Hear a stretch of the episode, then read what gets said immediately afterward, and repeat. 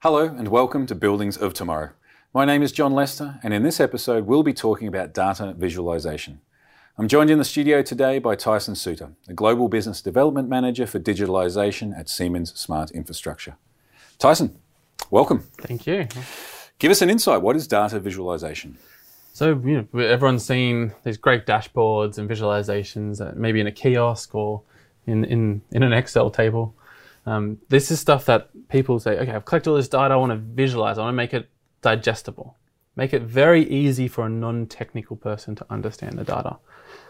Now, it's, it's, it's pretty easy to make those visualizations, but without all the work of collecting and understanding the data and, and even analyzing the data, the value of those visualizations significantly uh, reduces.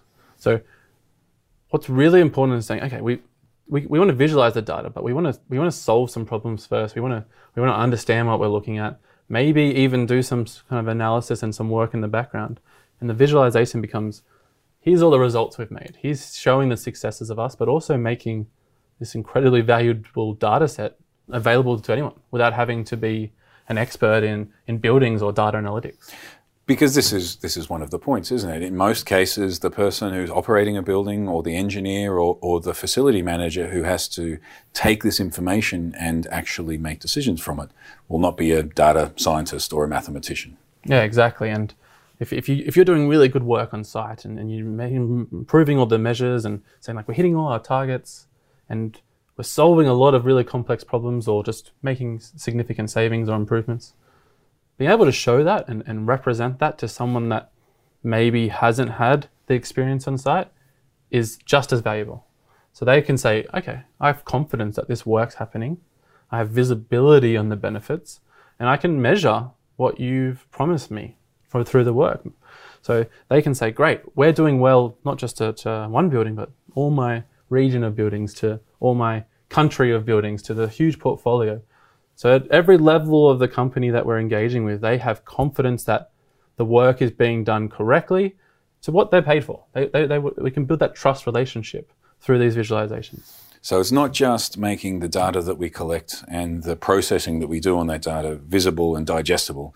It's also taking these measurable benefits and presenting them in conjunction with the data to show these are the changes we've made and this is the impact that it's had. Can you give us an example of just something that you've had in your experience where you know, there was a really powerful delivery that this visualization made possible? Yeah, so there's, there's there's many cases where if you if you're doing all this like significant savings on the work, but like, we're not really something doesn't seem right. Maybe there's something the consumption's going up, or we're not capturing something. And in, in this case, it was something that wasn't on our system, so we couldn't analyze it, but it was water consumption that wasn't being metered in the traditional sense, but year on year the utility cost was uh, sorry month on month the utility cost was going up, and we catched at the first utility bill saying, "Hey, we're making all this significant uh, savings through water and energy, but actually our consumption is going up overall." So through this visualization, we instantly caught it through the first week of operation when we collected the data, and we went to site physically and found that there was water running straight down the drain constantly. But yeah. if we didn't catch that, that that's a it's a huge cost line over the course of a month or a year. That's hundreds of thousands of dollars potentially.